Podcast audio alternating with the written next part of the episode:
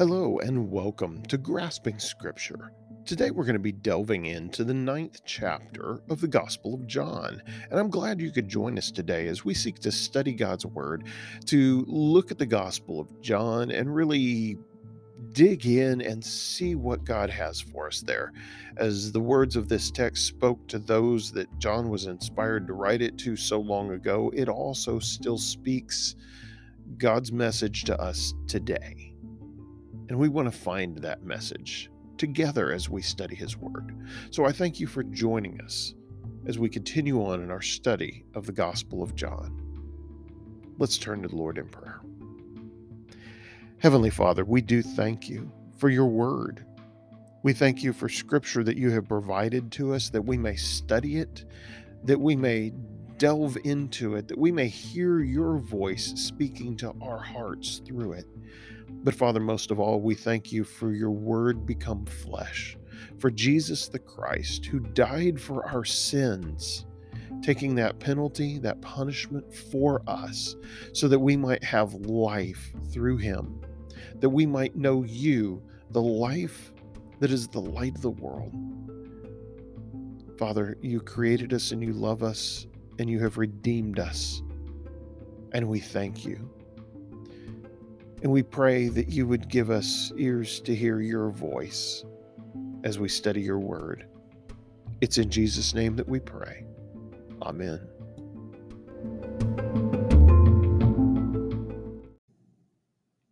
Now, in John's gospel, we have this constant back and forth of of light and darkness and that's not accidental that is part of how john structured his gospel and it was part of his uh, explaining and his argument against that that proto-gnosticism of the day the philosophies and ideas that had corrupted some of the christian ideas and some of what jesus had taught and became the foundation for the heresy that would become gnosticism uh, people get fascinated with it now because, frankly, they don't know anything about first century history or scripture. And they'll hear about things like the Gospel of Mary or the Gospel of Judas or the Gospel of Peter, which are all Gnostic Gospels. And they'll start, oh, this is that missing book. Oh, the early church was trying to hide something. Not, but no, it didn't line up with what they knew firsthand to be the teaching of Jesus. It was something else. And so the church didn't utilize it. It didn't become part of that early canon, that early grouping of texts that the church saw as authoritative scripture in addition to the Hebrew scriptures. So uh, it's not some great power play or some great cover up. It is simply discernment on the part of those that knew Jesus as Savior and Lord and followed Him and what's taught in those other things is just not in line with what Jesus taught. It's contrary to it in many ways. And John is challenging that idea because the the early early thoughts that came together to form Gnosticism were happening in Ephesus and John was writing to the church in Ephesus to try to straighten it out and so this gospel again it's not chronological gospel it's it's thematic in its organization but you see this play of darkness and light and that's a big theme um, in that mode of thought and john is using that theme that they saw as important to really accentuate the importance of christ uh, to, to correct the heresy, if you will. So let's look at the ninth chapter of the Gospel of John. Here we go. And it begins with a miracle. It says, Jesus was walking along, or as Jesus was walking along, still in Jerusalem here, he saw a man who had been blind from birth. Rabbi, his disciples asked him, why was this man born blind? Was it because of his own sins or his parents' sins? Now, you may think that's an odd question, but in the first century world, especially in Jewish thought, it was not. If you suffered some physical malady, if you were impoverished or anything like that, you were seen as being a sinful person because the prevailing thought was if you're right with God, if you're obedient with God, if God's happy with you, he's going to bless you. And that will become evident. It was kind of assumed that if you were wealthy, as long as you weren't in line with Rome, if you were wealthy, you were blessed by God and you were in good standing with God. But if you had to beg for your existence or you suffered some physical malady, then obviously you sinned and that was God's punishment for your sin. I mean, it's very immediate uh, type of a mentality, and even to the point of you might be punished for someone up the family line. You know, for your parents' sin, you might be the one punished. Just because the disciples held that thought and were questioning out of that framework does not mean that that is the way things are. The Bible accurately reports inaccurate information. Hear me say that again. The Bible accurately reports inaccurate information.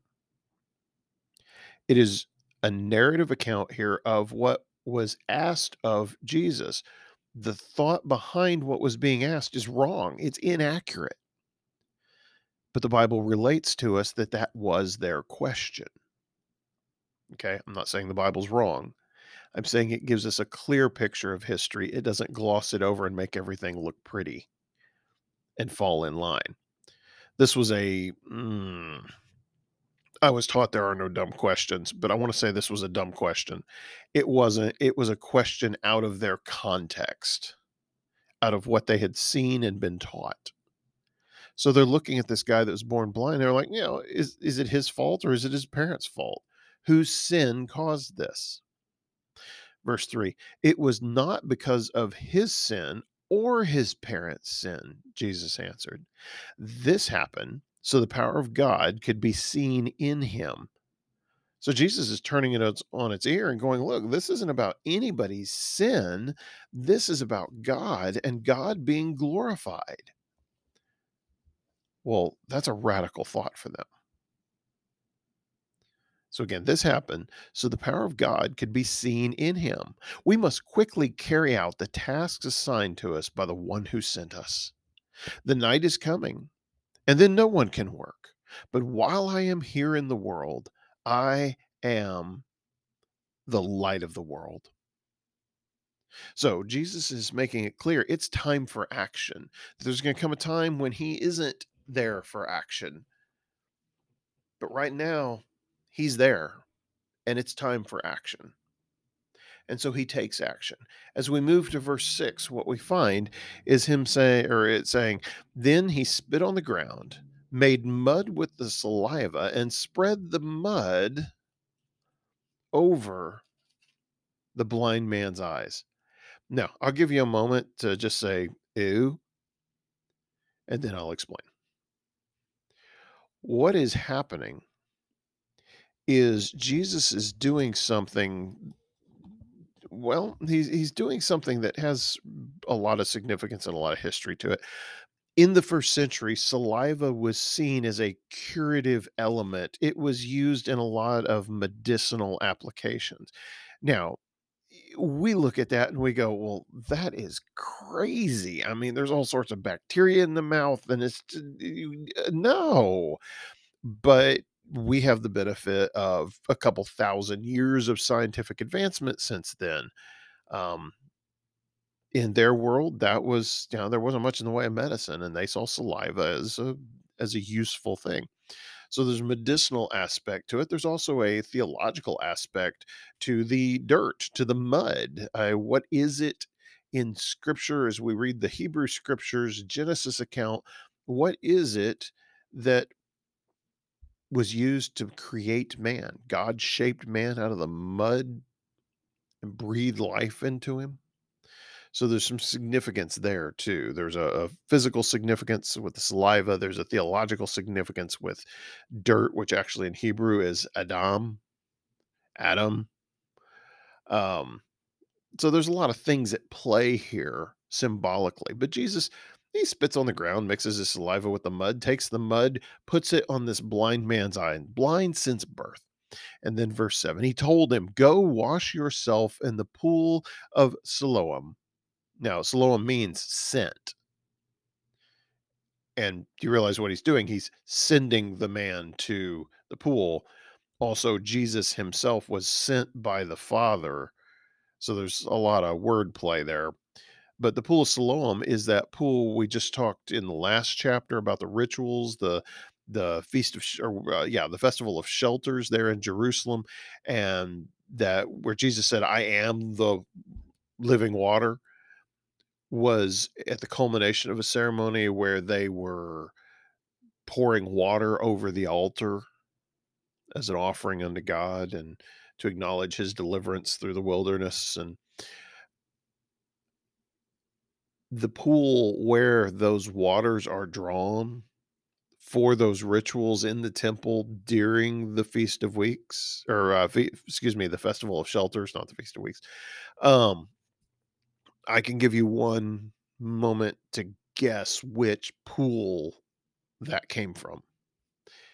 Yes siloam so there's this connection there as well uh, we just see that tying back in so we told him go wash yourself in the pool of siloam which means sent so the man went and washed and came back seeing. His neighbors and others who knew him as a blind beggar asked each other, Isn't this the man who used to sit and beg? You see, the, um, well, let me finish the verse or the passage. Some said he was, others said no, he just looks like him. But the beggar kept saying, Yes, I am the same one. They asked him, Who healed you? What happened? He told them, The man they called Jesus made mud and spread it over my eyes and told me, Go to the pool of Siloam and wash yourself. So I went and I washed, and now I can see. What a testimony. I did what he told me, and now everything's different. He was in darkness spiritually and physically, and now he's seeing the light physically, and he's working on seeing the light spiritually too. We'll see that in a moment. Now, I want to back up a little bit. So, this man sat and begged. There was no uh, government assistance slash welfare type of structure, uh, social welfare for those that could not work, those that could not fend for themselves. It was incumbent upon family to care for them and then they also at whatever level they could were expected to go out and beg and it was considered humiliating but there was an obligation within the Jewish society to care for those that could not care for themselves and part of the way that was done was generosity towards those that had to beg um and it that was it. If if you, you know, had a lame hand or you couldn't walk or you were blind or whatever, your job became to go beg. And that was this man's reality and had been for his life. And now everything is different. Because as the man said, the man they called Jesus made mud, spread it over my eyes, and told me, Go to the pool of Siloam, wash yourself. So I went and washed, and now I can see. Now, as it picks up in 12, it says, Where is he now? They asked. I don't know, he replied. Hmm, I don't know, he replied. Then they took the man who had been blind to the Pharisees, because it was on the Sabbath that Jesus had made the mud and healed him. The Pharisees asked the man all about it. So he told them. He put the mud over my eyes, and when I washed it away, I could see. Some of the Pharisees said, This man Jesus is not from God, for he is working on the Sabbath. Others said, But how could an ordinary sinner do such a miraculous sign or do such miraculous signs? So there was a deep division of opinion among them. So this is even among the Pharisees, they couldn't agree. But you see the groups uh, solidifying. You see those that refused to acknowledge the hand of God at work. They knew full well from scriptures, from knowing God's word, that for a healing like this to take place, a man born blind, given sight, that that is an act of God. And yet they refuse to acknowledge that it is the hand of God moving, that it is, fact, God in the flesh doing this. Their hang up is he broke our rule. And I don't recall there ever being a Mosaic law against healing on the Sabbath, but somehow they interpreted things to where Jesus was obviously evil because he healed a man blind for life on the Sabbath. Yeah.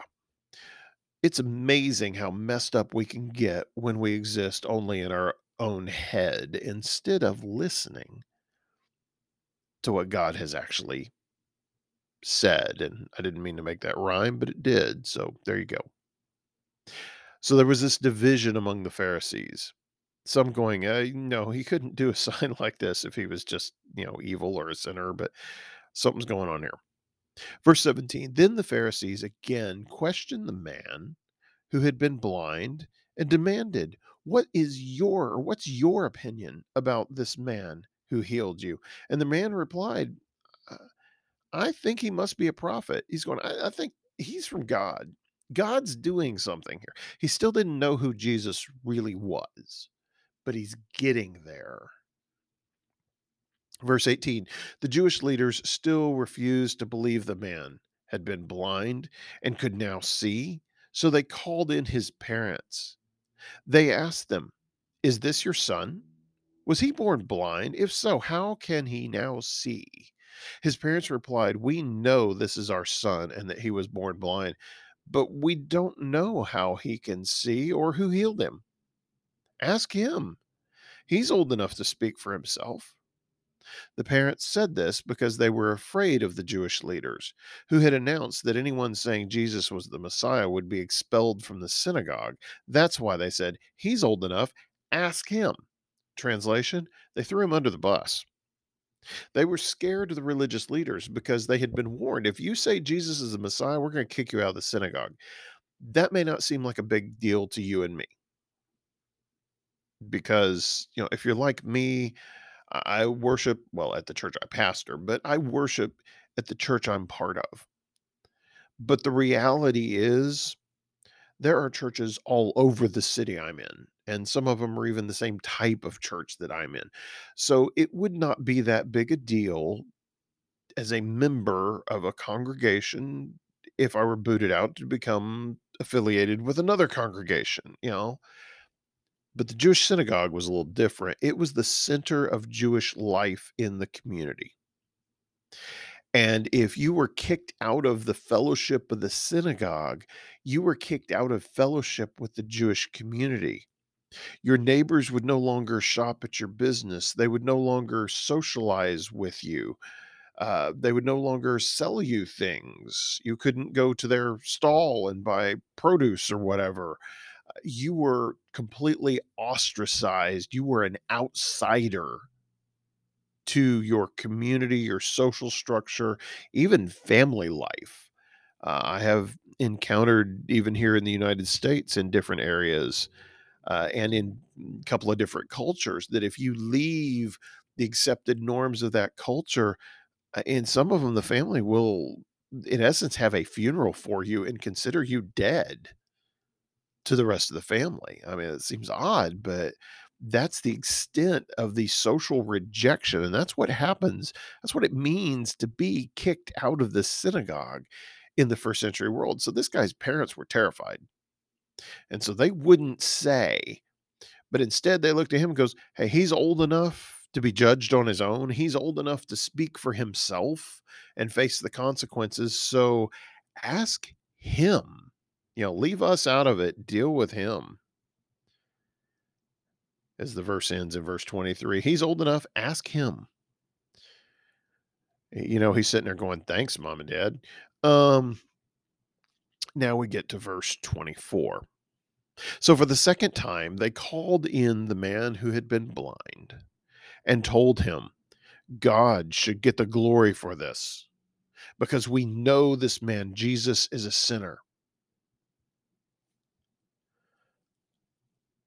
The man's reply is this I don't know whether he is a sinner, the man replied, but I know this I was blind and now I can see.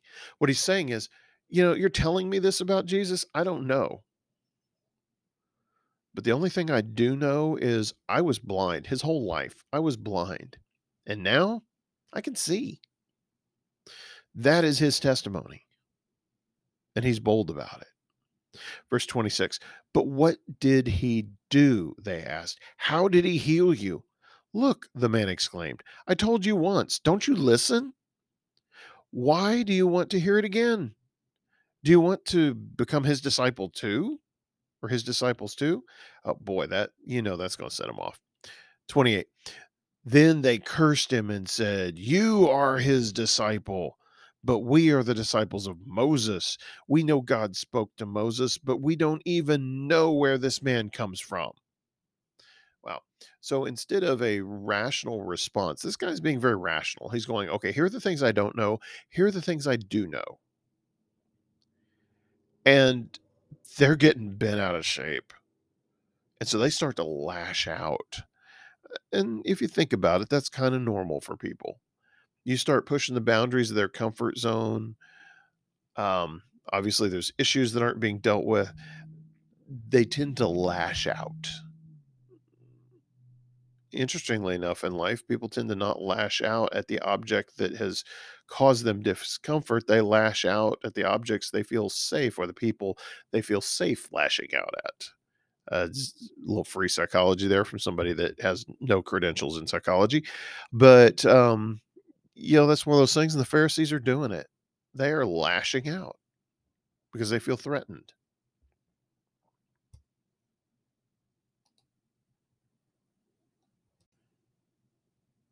Now, as we pick up in verse 30, it says, Why, that's very strange, the man replied. So it's still the blind man who can see now. He says, Why, that's very strange, the man replied. What's he replying to? He's replying to them saying, uh, We don't even know where this man comes from. That's very strange, the man replied. He healed my eyes, and yet you don't know where he comes from. We know that God doesn't listen to sinners, but he is ready to hear those who worship him and do his will. Ever since the world began, no one has been able to open the eyes of someone born blind. If this man were not from God, he couldn't have done it. You realize what just happened? A blind man schooled the Pharisees. You say you don't know where he's from. That's strange because, you know, we look in scripture and ever since the world began, no one's been able to open the eyes of someone born blind. If this man were not from God, he couldn't have done it. Hmm. Verse 34 You were born a total sinner, they answered. Are you trying to teach us? And they threw him out of the synagogue. You know, and at that point, I'm sure he was real broken up about it, or not. Uh, he was already an outcast from society, being born blind. But now he's found Jesus. And he's acknowledging he's from God. This is a God thing. Their response is, You were born a total sinner. Now, how could they judge him as a total sinner? Well, he was blind. Remember, beginning of our discussion today? The whole concept was if you were born with some malady like blindness, then obviously that being your lot in life, it is a punishment for sin. Your sin or your parents' sin, but you are mired in sin, and this is your just punishment for it. Um, so that that's a a big deal, and they want to categorize him as that and dismiss him and say, "Hey, look, we are so much more." And they threw him out of the synagogue.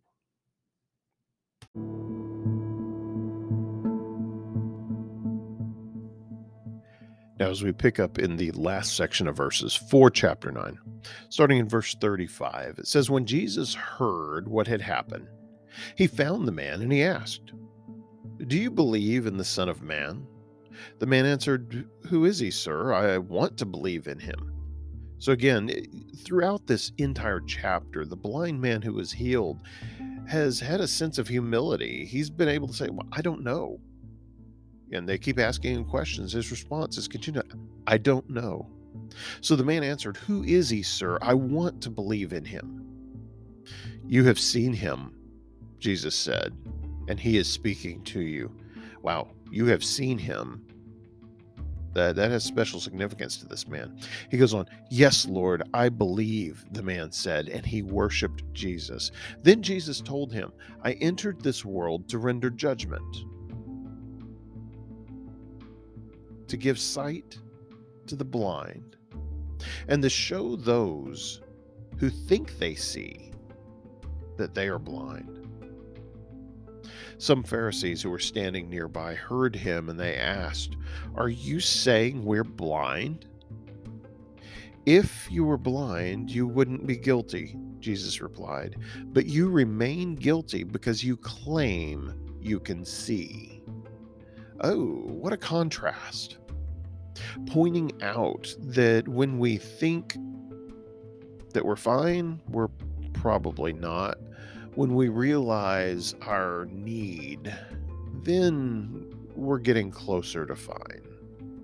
That the blind man now could see and spiritually understand, whereas those who thought they were spiritually all right were actually blind. Again, some Pharisees that were standing by heard him, standing nearby heard him, and they asked, Are you saying we're blind? If you were blind, you wouldn't be guilty, replied Jesus. But you remain guilty because you claim you can see. Don't fall into that trap of self righteousness, that trap that says, No, I'm good enough. I know enough. I'm godly enough that you miss out on a relationship with God through Christ because it's really what matters. All the other trappings, all the other activity, all the other doing falls short. Now, if you know Christ as Savior and Lord, that should play itself out in life and in how you live and how you act as you live your life to follow Him. Do not fall into the trap the Pharisees, not all of them, but some of the Pharisees fell in by looking at their own righteousness, their own adherence to what they thought they should do, and thinking that made them right with God. They were so entrenched in that mentality, they didn't see God when He was literally standing in front of them proclaiming who he was by the works that he did. Don't miss out on seeing Jesus because you yourself got in your own way. Open your eyes and see him. Find forgiveness for your sin. Be set free from the guilt and the penalty of sin and find that right relationship with Jesus, with God. He does bring healing, He does bring forgiveness for sins, He brings eternal life. If you haven't, I encourage you turn to Him today. Let's pray. Heavenly Father, again, we thank you. We thank you for Jesus. We thank you for the offer of forgiveness for our sins, for living in a, the ability to live in a right relationship with you. And Lord, we pray that you would help us to see, to truly see, that we may worship you and that we may glorify you with how we live. Father, that we would not become complacent in our own sense of righteousness our own sense of godliness. But Lord, that in our hearts we would stay humble before you,